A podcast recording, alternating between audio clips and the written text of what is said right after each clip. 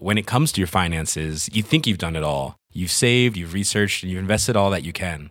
Now it's time to take those investments to the next level by using the brand behind every great investor, Yahoo Finance. As America's number one finance destination, Yahoo Finance has everything you need, whether you're a seasoned trader or just dipping your toes into the market. Join the millions of investors who trust Yahoo Finance to guide them on their financial journey. For comprehensive financial news and analysis, visit yahoofinance.com, the number one financial destination, yahoofinance.com. Ryan Reynolds here from Mint Mobile. With the price of just about everything going up during inflation, we thought we'd bring our prices down. So to help us, we brought in a reverse auctioneer, which is apparently a thing. Mint Mobile unlimited premium wireless. Ready to get 30, 30, bit to get 30, bit to get 20, 20, 20, bit to get 20, 20, bit to get 15, 15, 15, 15 just 15 bucks a month. So, Give it a try at mintmobile.com slash switch. $45 upfront for three months plus taxes and fees. Promo rate for new customers for limited time. Unlimited more than 40 gigabytes per month. Slows. Full terms at mintmobile.com. Hello, everybody. Welcome to Dan Snow's History Hit. We got the history of the potato on this podcast. It's important. The little spud, the potato. You all eat them. Lots of people eat them. Well, most of you, I expect. But how often do you think about its history? What's it doing on your plate? What's it doing in your mouth when you're chomping on it? It's there because of its history and yours, obviously, like everything else. So I've got Rebecca Earle, who's a professor of history at the University of Warwick. She's fantastic. She's written a book on the potato, and she is going to tell us all about it. Why and how? A bit like coffee, it sprang from a small regional plant to a globally bestriding food source, staple for billions of people. If you wish to stay inside during this hot weather and watch History Hit TV, that would be great. We've got lots more documentaries just gone online, hundreds and hundreds of podcasts on there. So please go and check it out. Go to historyhit.tv, use the code POD1, POD1, and you will get a month for free. Then you get one month for just one pound, euro, or dollar. So go ahead and check that out. In the meantime, everybody, here is Professor Rebecca Earle. Rebecca, thank you very much for coming on the podcast. It's a great pleasure. Thank you for inviting me. Now, potatoes, they're foundational now in our modern diet. Just remind everybody that in Europe and Eurasia, there were no potatoes until quite recently. That's true, not before about 1550. So it's a consequence of Columbus's arrival in the Americas in 1492. And as a result of European expansion into the Americas in the late 1400s and early 1500s, European conquistadors and some, actually also some West African conquistadors, traveled all the way through Mexico and then down through the spine of the Andes and got all the way to the Inca Empire. And that's where they met potatoes. And were potatoes very widespread in the Americas, or were they just in the Inca Empire?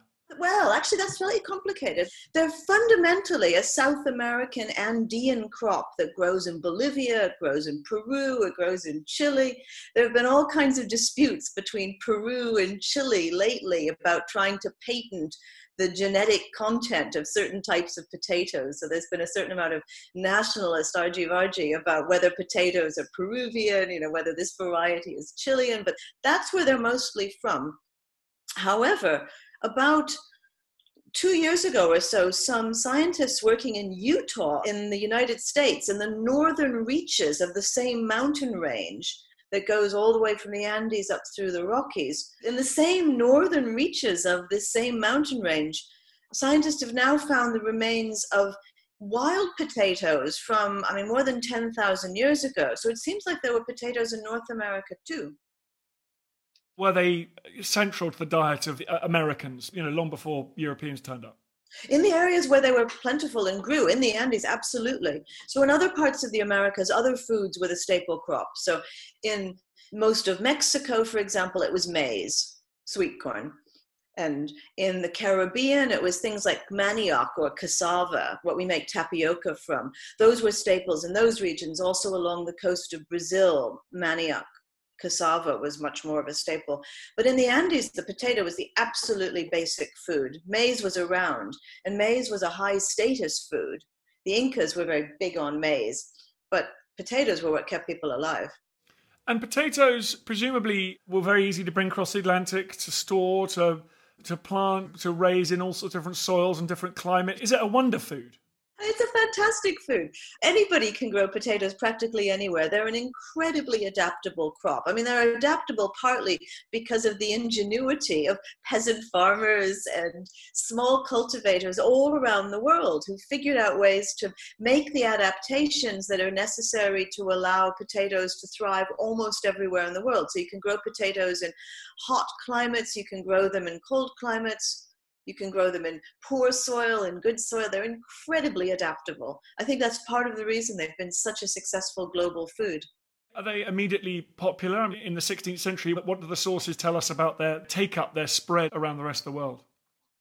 Well, there's an old story about the spread of potatoes into Europe, which I think is totally wrong, which says, oh, potatoes arrived in Europe, but peasants were very conservative and they wouldn't eat potatoes because they thought they were peculiar. And potatoes weren't mentioned in the Bible, so they thought they were, you know, a sort of satanic crop that nobody should eat. So there's a whole story about these kind of very stick in the mud, conservative, ordinary people who didn't want to have anything to do with this weirdo food from somewhere else.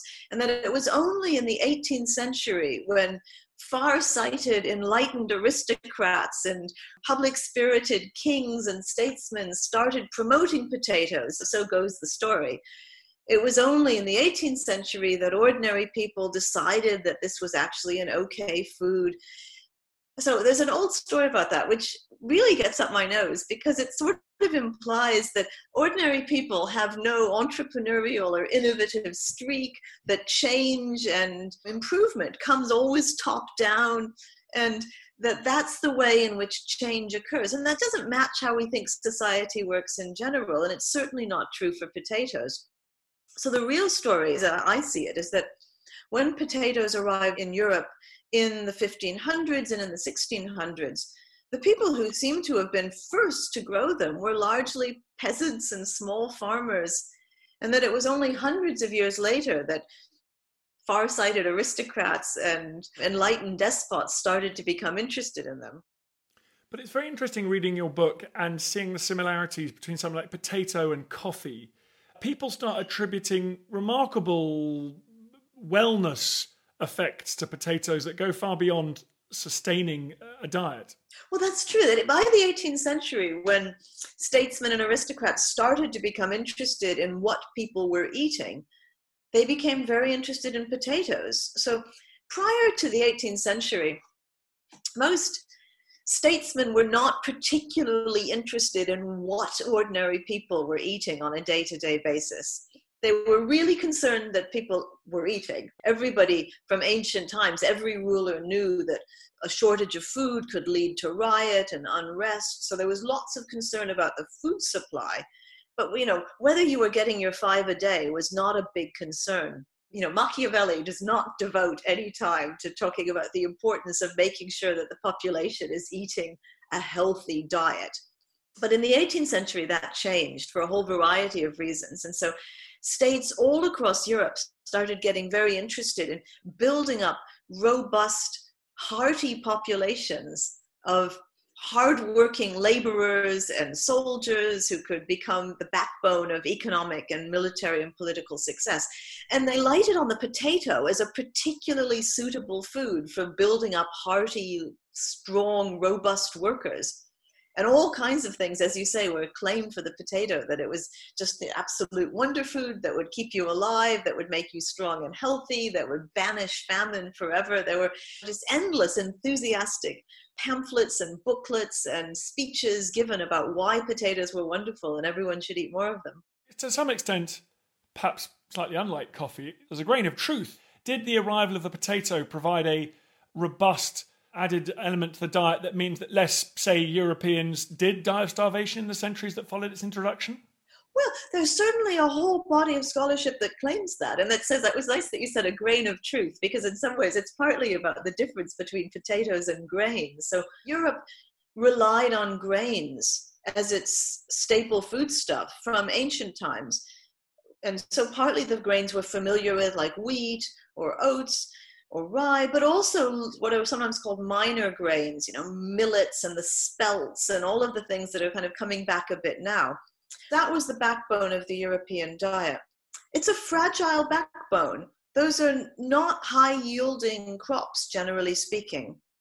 And potatoes are much more prolific and they're highly calorific. If you want to get the most calories out of an area of land, you do well to grow potatoes. And they're very good on demanding relatively little water. I mean, they have all sorts of virtues. And so there's a whole body of scholarship that tries to peg the considerable population growth that occurred in Europe from the 1500s to the introduction of the potato. And I think there's some truth in that. I should have said a tuber of truth. One thing, of course, you can't not talk about is the so called potato famine. Did certain societies like the Irish famously become so dependent on potatoes that when there was blight, they actually found themselves almost uniquely threatened by famine? Was it so successful that in the absence of it, everyone had stopped growing anything else? Hi, I'm Matt Lewis, historian and host of a new chapter of the Echoes of History podcast. If you're an Assassin's Creed fan, and like me, want to be prepared for the launch of Assassin's Creed Shadows later this year, join us on Echoes of History as we head to feudal Japan to explore the real life history that inspired the latest game from this legendary franchise. Learn about Yasuke, the African warrior who entered the trusted circle of Japan's most powerful warlord. Hear accounts of cultures colliding when Portuguese missionaries landed on Japanese shores, and follow Japan's journey through years of division and bitter warfare to unification at the dawn of the modern era. Make sure you catch every episode by following Echoes of History, a Ubisoft podcast brought to you by History Hit wherever you get your podcasts. Hey, I'm Ryan Reynolds. At Mint Mobile, we like to do the opposite of what Big Wireless does. They charge you a lot, we charge you a little. So naturally, when they announced they'd be raising their prices due to inflation, we decided to deflate our prices due to not hating you. That's right. We're cutting the price of Mint Unlimited from $30 a month to just $15 a month. Give it a try at mintmobile.com slash switch. $45 upfront for three months plus taxes and fees. Promote for new customers for limited time. Unlimited more than 40 gigabytes per month. Slows. Full terms at mintmobile.com. Many of us have those stubborn pounds that seem impossible to lose, no matter how good we eat or how hard we work out. My solution is PlushCare. PlushCare is a leading telehealth provider with doctors who are there for you day and night to partner with you in your weight loss journey. They can prescribe FDA-approved weight loss medications like Wegovy and Zepbound for those who qualify. Plus, they accept most insurance plans. To get started, visit plushcare.com slash weight loss. That's plushcare.com slash weight loss. Well, the Irish case is a particular historical tragedy which didn't come out of nowhere. So, as you said, the potato is a very successful foodstuff and it's spread in Ireland very successfully from the 1600s. There were different views about the role of the potato in Irish society over these centuries. Ireland was, of course, colonized by the British, and in the early centuries of colonization, the potato was seen as a problem. It was seen as an obstacle that allowed the Irish to laze around and not work as hard as the English would have liked. I mean, there's a wonderful comment from a writer in the 1600s who said something like, What need have they to work who can sustain themselves on potatoes? And he wasn't happy about that.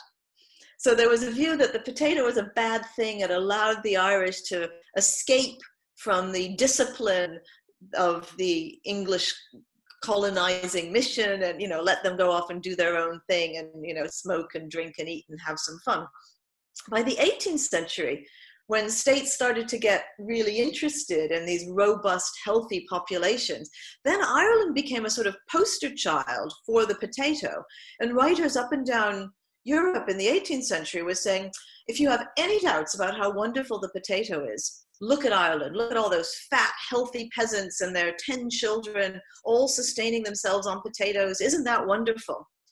And so the potato then was seen as very good, and Ireland was proof positive of how excellent the potato was. By the 19th century, when views about how you organized an economy had changed yet again, the potato lost a good deal of its luster in the eyes of political economists and statesmen, and particularly people sitting in London looking at Ireland, didn't see anything good when they saw potatoes. They again saw potatoes the way people had seen them in the 17th century as a way of kind of opting out of the capitalist market economy.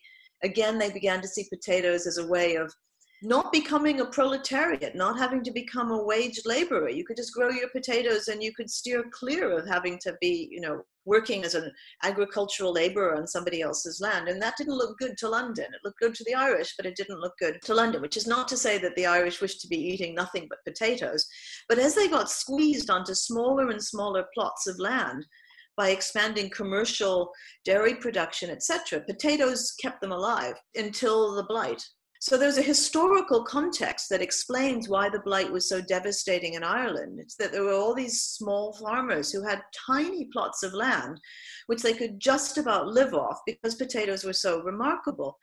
But if they'd had more resources, they could have survived the blight. And you can see this because the blight actually affected much of Western Europe. It affected Belgium, in the whole of the Low Countries. And there were significant deaths in those areas, but nothing as catastrophic as happened in Ireland, because in those areas on the continent, even small farmers weren't subsisting solely on potatoes. And it was political forces that made that difference rather than bacteriological ones, or rather than being due to the different virulence of the potato blight. It was the different circumstances in which people were living, which led to these different outcomes. 20th century, how does the potato fare in the great wars and the battles of ideologies of the early 20th century? I've got a feeling that you're going to tell me potatoes were at the heart of it. Well, as one rather wonderful window display that put it in during the First World War. This was a window display that somebody set up at a pharmacy in, I think, Iowa that said, The potato is a good soldier, eat it, uniform and all. So the potato was enlisted all across Europe and when the US joined the war, the US, as a healthful food that was less vulnerable than wheat and that would create healthy soldiers and that would allow the nations to successfully defeat their enemies. And I mean, this was the case in Germany. It was that Germany had an imperial potato office that oversaw potato supplies, which it said is the most important problem, the most important matter that we must discuss in terms of food. So potatoes were roped into the war effort in the First World War and again also in the Second World War. And there's a wonderful book by a historian called Lizzie Collingham called The Taste of War that looks at the role of food in the Second World War and she says more or less that the potato was the taste of war in the Second World War all around the world. We're recording this in the early summer of 2020, and people are worried about food supply and COVID and the lockdown. And it's amazing how much, just anecdotally, how many people I've seen on Instagram, Twitter, just planting potatoes. It's now entered our sort of cultural DNA as what you plant when times are tough, because anyone can plant and grow a potato and anyone can eat it, even your kids. Yeah, well, in 2008, the United Nations declared it the International Year of Potato. And they did that because they said the potato is an exceptional food security crop. And I think they were right about that. And so I think that when people are going out and planting potatoes, it's both a response to the exceptional circumstances that the world finds itself in right now, and also an acknowledgement of the fact that the potato is a very easy to grow prolific and suitable crop to cultivate on a small scale. I mean, if you decided you were going to grow your own wheat in your back garden, you know, you wouldn't make much headway. But if you plant some potatoes, you can get a meaningful crop out of it in a small space. And of course, who can forget the crop chosen by Matt Damon when he goes as the Martian? He's on Mars, and for some reason, it all made sense to all of us that the first thing he would try and do is grow potatoes. What do potatoes tell us about capitalism and globalization at the moment? What does the world look like through the lens of the potato? The Chinese are the world's biggest producers and consumers of potatoes right now, which is pretty remarkable for a crop that you know wasn't even present in that part of the world 500 years ago. And the, the, potato has now become part of official government strategy in China to achieve food security. And that has something to do with market liberalization in China and the way in which, well, I guess what people sometimes call state capitalism is being implemented by the Chinese government. So their approach to encouraging potato consumption includes a lot of, you know, sort of top down directives and also direct government support for potato farms, for factories that are making processed potato products, etc. But it's also framed in a language which I think is very familiar and recognizable to us in Britain, for example, which is the language of choice. It's the language of neoliberal consumerism, which stresses that your identity is intimately connected to the consumer choices that you make and that who you are is really built up out of all of the choices that you make. And it's connected to ideas that go back to the 18th century about autonomy that being an autonomous individual somehow should involve the capacity to make your own decisions to form your own opinions and to make your own choices and that associates freedom in some way with the capacity and the ability to choose for yourself, right? And these are essential liberal ideas. And they connect to the way in which the potato is being marketed, even in China now. So in China now, there's a big push to be getting people to eat more potatoes, but it's framed as an individual consumer health choice that you personally might be wishing to make in order to benefit your own well being, to improve yourself. They're not saying everybody now must eat potatoes. They're saying you, you would be much happier if you ate potatoes. You'd be healthier and better off. And so you should choose potatoes. I'm being stupid, but is rice suffering in great battle against potatoes? Well, like other grains, rice is not as robust a source of food as the potato. I mean, I don't want to make it sound like I think the potato is the greatest food in the universe, but it is a more robust crop for food security than rice for sure. And also, I mean, white refined rice is not super nutritious in some ways. I mean, the industrial processing that leads to polished white rice removes a lot of vitamins. So there are some nutritional advantages to getting people off white rice as well. So the Chinese state would like potatoes to join rice and to join sorghum and other grains and crops as a staple rather than just as a side vegetable. Which my sense is that the potato was more a side vegetable in China. It was something that people ate not as their staple, but as a vegetable to accompany your rice or other starches. And that's what the government would partly like to change. Little did I know that my kids are model Chinese communists' children. They eat potato with potato and sometimes with a dessert of potato. Uh, that's all they eat. Is this an occasion where I'm talking to a historian about something and not getting incredibly depressed about climate breakdown? Because is growing potatoes less bad for the world than those vast amounts of land put over to paddy fields, for example, or other monocultures?